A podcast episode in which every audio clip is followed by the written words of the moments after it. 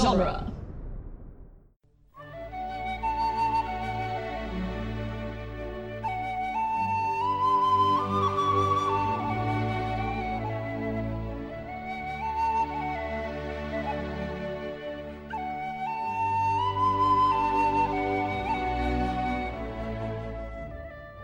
Hello and welcome to Lord of the Rings Minute, the daily podcast where we analyze the movie The Two Towers.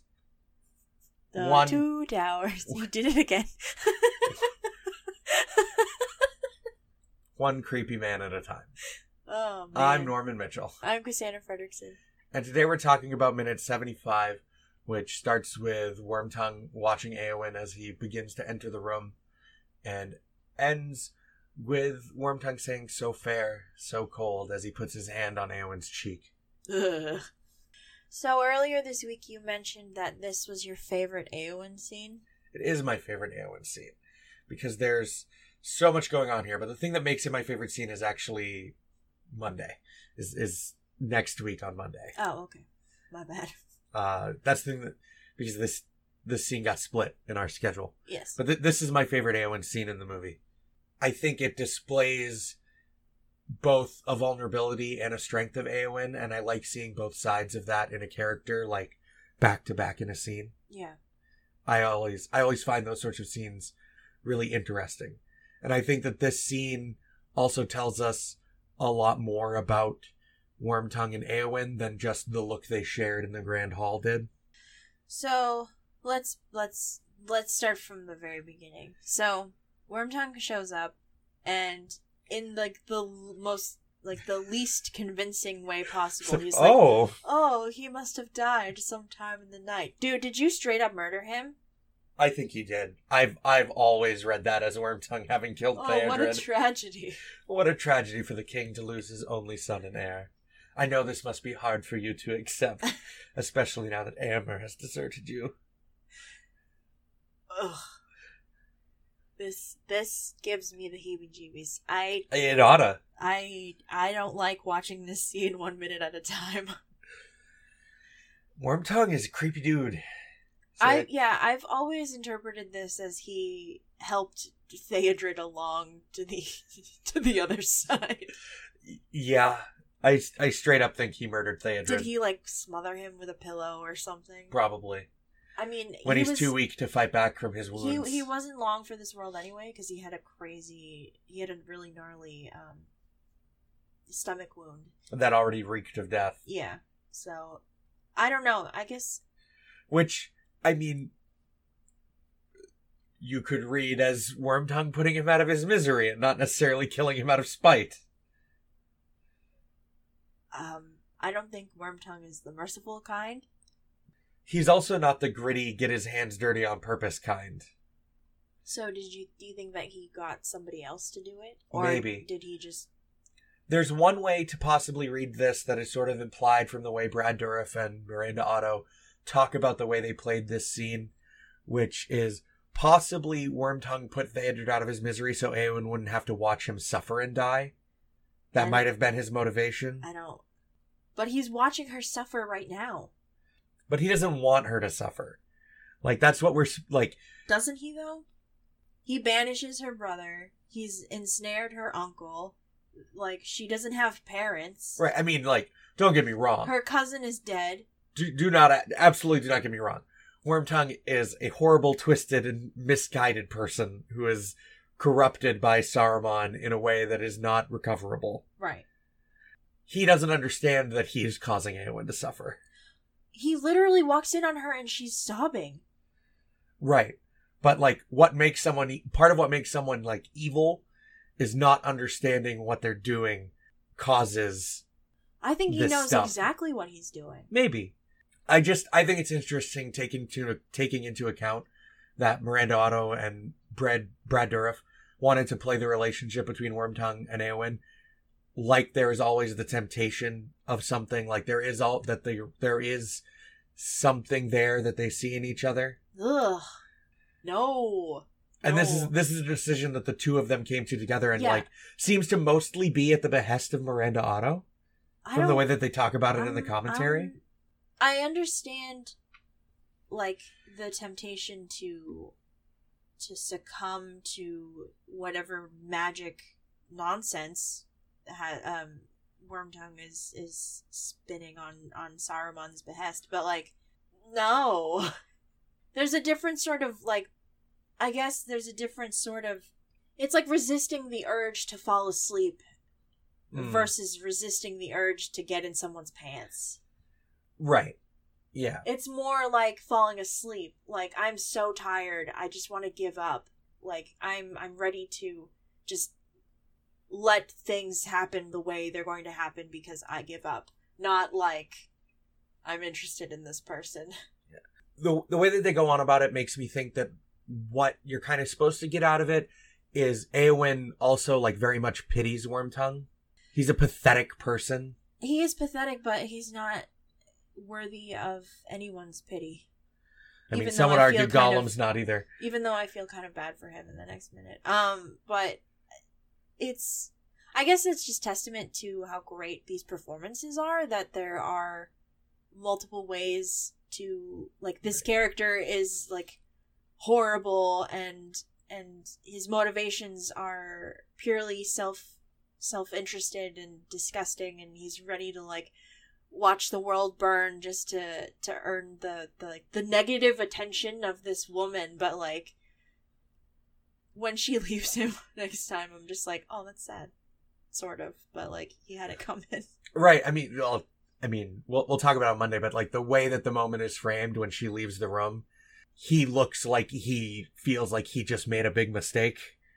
i think he should reevaluate his uh His methods. his methods if he thinks that that is going over the line Right. Yeah. Absolutely. like oh i messed up for the very first time no no No. No. No. No. You you possibly have messed up for the very last time.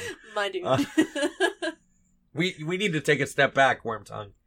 and Think about this some more. It's just interesting to me that like that's where their performance is coming from. I mean, it definitely adds to the tension of the scene. Um, I don't like this minute. It it it's it's um, I don't like this minute from like a like a um, I don't know. I guess my experience as a woman when he says you are alone, I'm just like nope, nope, nope, nope, nope. Panic, leave now. Right? It's it's if this was Game of Thrones, we know what would be next. And I the the the threat of his presence is so palpable it makes me like panicky and I think that that moment is there's like a it's like a flash of like whatever Saruman is of, of like the way that he's corrupted to Saruman, like his voice from Saruman. That's like a flash of him needling at exactly what hurts her, and then right before he goes to reach his hand out, the look on his face changes. It's like he's trying to pull it back, but he just can't anymore. i don't feel like that's saruman i feel like that's No, no, no. I mean, I don't mean that it is Saruman. It's like it's a flash of whatever Saruman has done to him to give him this power. Well, no, I like think- it's a flash of the power that was granted him by Saruman. i think that i don't know if he actually has any power i think that this this is like when he says you are alone that is wormtongue Hmm. like i'm not about uh writing off his his creepiness and saying it's some it's somebody else like that is 100% like that is who he is at his Mm. core that person Mm. not the not the one that kind of backpedals and tries to like soothe her it's it's all about wearing her down right and like he tries to be you know a little sympathetic and like a little um uh, wily and then she she's just like she's having none of it. So the person that reacts to her reaction is who i think wormtongue is. That makes sense to me. because when she reacts in a way that isn't favor like when she reacts poorly on like on his account i guess when she says you know like leave me alone snake like his immediate response is just like oh but you are alone Mm. like i have you now ha, ha, ha. um so i don't think that is i think this this scene is like bold italics underlined this is who wormtongue is and Mm. it's not good No, it's it's definitely not good. I think that like knowing where their performances was coming from, it's hard for me to like uncouple that from like just the pure lines and actions in the scene. Yeah, You know what I mean? I guess, but like, Wormtongue is obviously attracted to her. Right. So, but ultimately, I think Wormtongue is just Wormtongue's like a bully. Like he's he's he's not confident. He's he's um he's using the pain of others to get to his like his to to to serve his own agenda. He's he's manipulative. He is threatening. Um he's like I don't know, and this and I feel like this is not an outstanding circumstance. Like I feel like they've had this conversation before. Mm, probably. Like he I've always felt like the movie frames the poison of Wormtongue's words as being a, being an extension of Saruman's spell. I think that Saruman amplifies it, but that's that was already there in him. Hmm. Because Saruman, Because obviously he didn't have the ability to do this before Saruman came along. right. But unless Wormtongue is acting as a vessel for Saruman's magic when it comes to the king strictly, and then like his But given like next week, we know that Saruman's active presence is in the king itself. okay, so I don't know. So I've always I've always thought the movie frames the well, poison of next Wormtongue week. That's two weeks. two weeks from now. I've always thought that the magic of Wormtongue's words is framed in such a way that it's like it was something granted to him by Saruman to influence Rohan. I think that he already had that ability though. Like Mm. the or the tendency, like the the ability to manipulate people through words. It's like rolling a, a high diplomacy check, right? There's- I don't know if people called him Wormtongue before he met Saruman. I'm not sure. We don't know a lot about the history of his life. Yeah. The uh, the way he dresses and carries himself gives me the impression that he was a literal nobody in society. And now he dresses himself in finery that sets him apart from everyone else. Mhm. Because you'll notice that there's in it when you can see his hand on Eowyn's shoulder, there's gold worked into the to his outfit. Yeah, the um there's like lace on the cuffs of his sleeves with like embroidery. Golden thread, like flecks of gold in the cloth. Yeah, like like embroidered like Yeah. the gold is embroidered in there. Yeah. So like he's wearing something incredibly fancy in a way that But evil. In a way that it doesn't look like other people of Rohan do. Yeah. Which always gave me the impression that he probably came from nothing and he's in the position he's in purely because of Saruman. That makes sense. Well, I mean, I I think that he's also prideful. He probably thinks that he could have done it without Saruman too. Like he's he's worked his way up from nothing. He's like um, oh God, what's the Alexander Hamilton. no, not Alexander Hamilton. Ah, speaking of Game of Thrones, the the dude, the dude with the goatee, Petyr Baelish. Yeah, Littlefinger. Yeah, yeah. He's like worked his way up from like nothing to have the the ear of the king. Hmm. He's influencing an entire kingdom, and like that. That yeah, that's not gonna go to your head. No, certainly not. Why would it?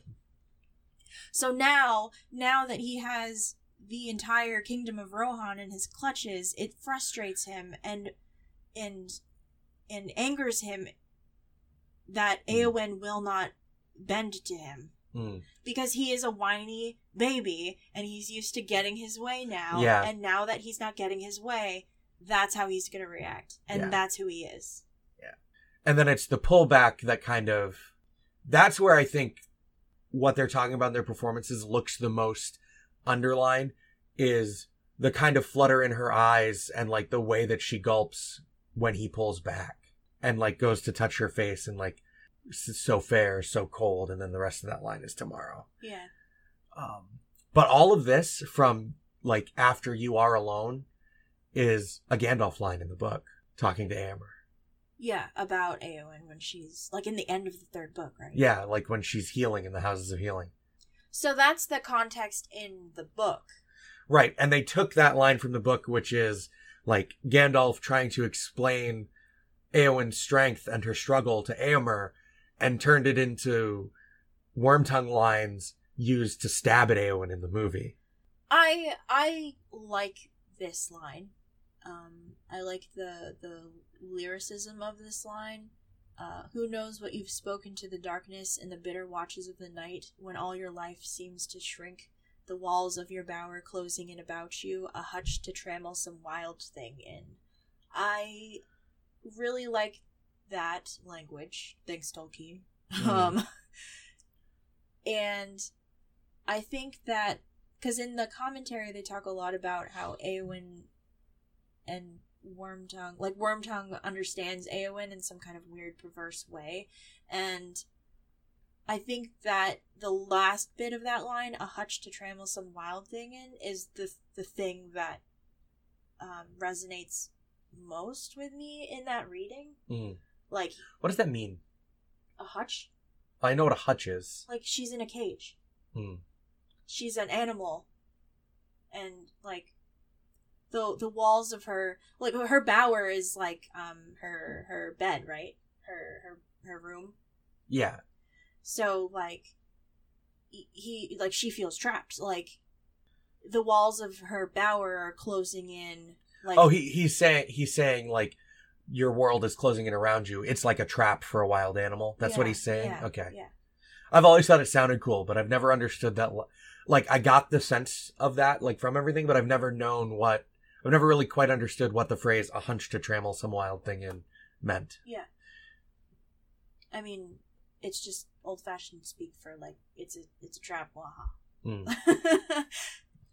uh, and in the context of the book, Gandalf is talking about how Eowyn might have spared Eomer from hearing some of these things that, you know, like, oh, Rohan is weak and, like, what are we going to do? Like, all of her self doubt Mm. and she kept that in like kept that inside and away from her brother uh out of um you know to to to make sure that at least one of them was like able to carry on Mm.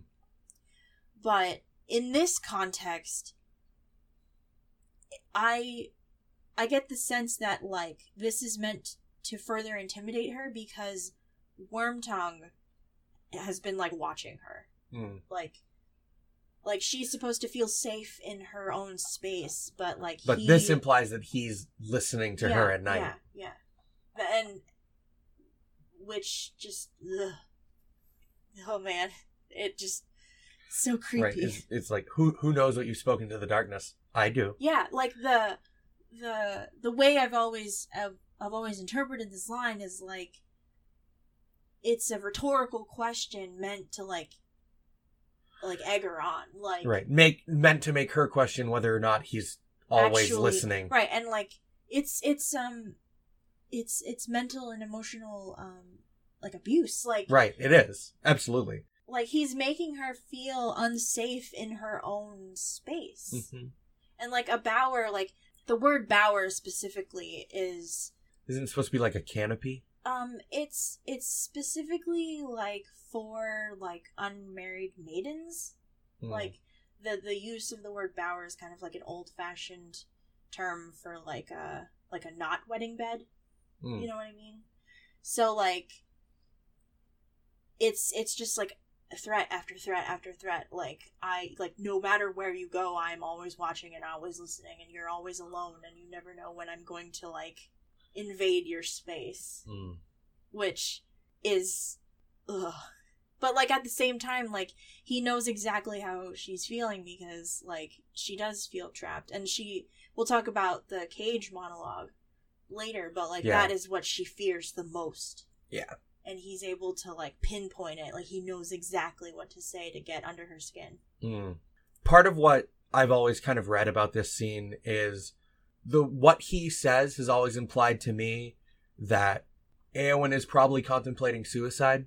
mm. That's the way I've always kind of read her character into like through this moment because she feels so trapped and helpless. And it's her strength of character that keeps her going despite everything around her falling apart. Mm. And Wormtongue knows this. He knows what, like he. It's why he he says, you know, who knows what you've spoken to the darkness in the in the bitter watches of the night. Like he's implying that he knows exactly what she fears, exactly what she's worried about. He knows what she knows. Yeah. He knows that she's seen the decay of the king in a way that others haven't. And like acknowledging that that she has observed this it's just another taunt like I know that you know what I'm doing but you can't do anything about it. Right. Man, worm tongue. Pretty much, yeah. it it makes it makes the toss down the stairs all the more satisfying. oh, totally. Totally. But yeah, Th- this this is my favorite Eowyn stuff. This is my favorite Eowyn scene. When she's being emotionally and mentally abused? It's because she shrugs him off. I think that this scene is so powerful because she she has the strength to like rebuke him and, and leave this situation. I guess. The performance is just so powerful. Yeah. I don't know. I Like I said at the when we started, it's like I, I like scenes that go from vulnerability to strength within the span of a couple of minutes. yeah. I'm all about that. What else what else can she do but leave? You Mm. know?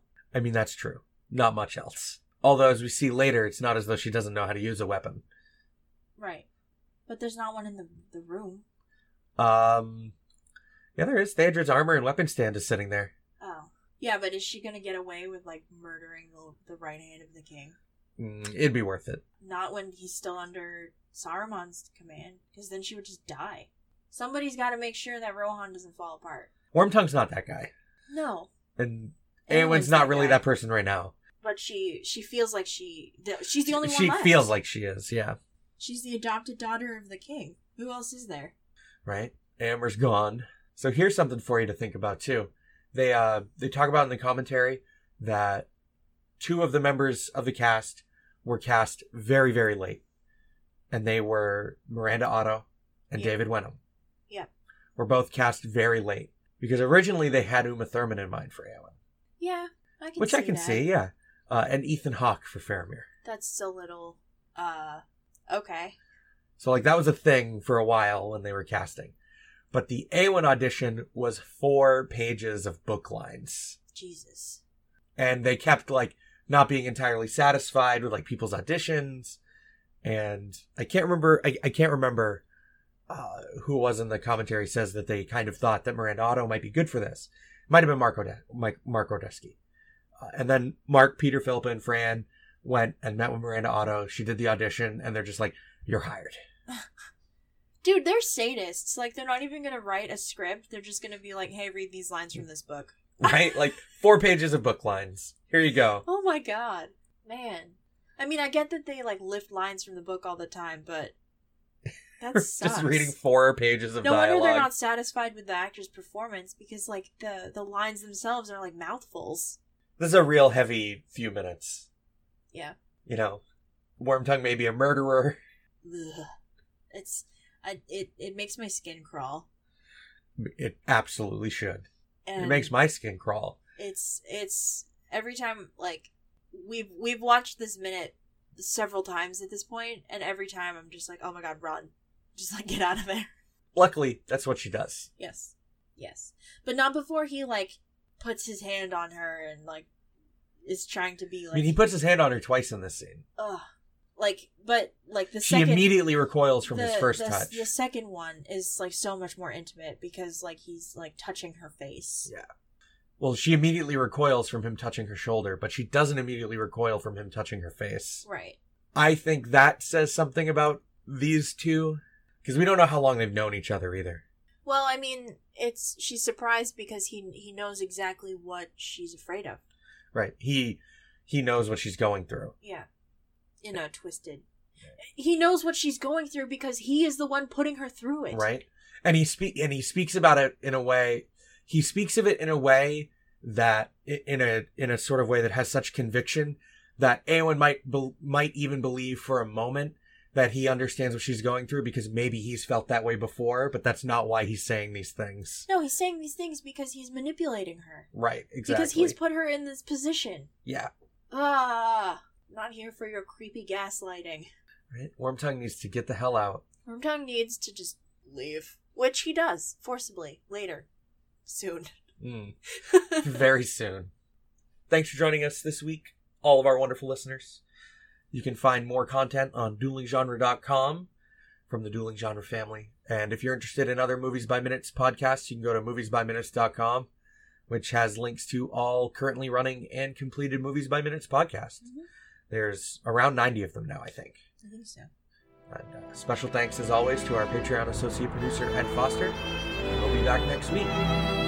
Bye.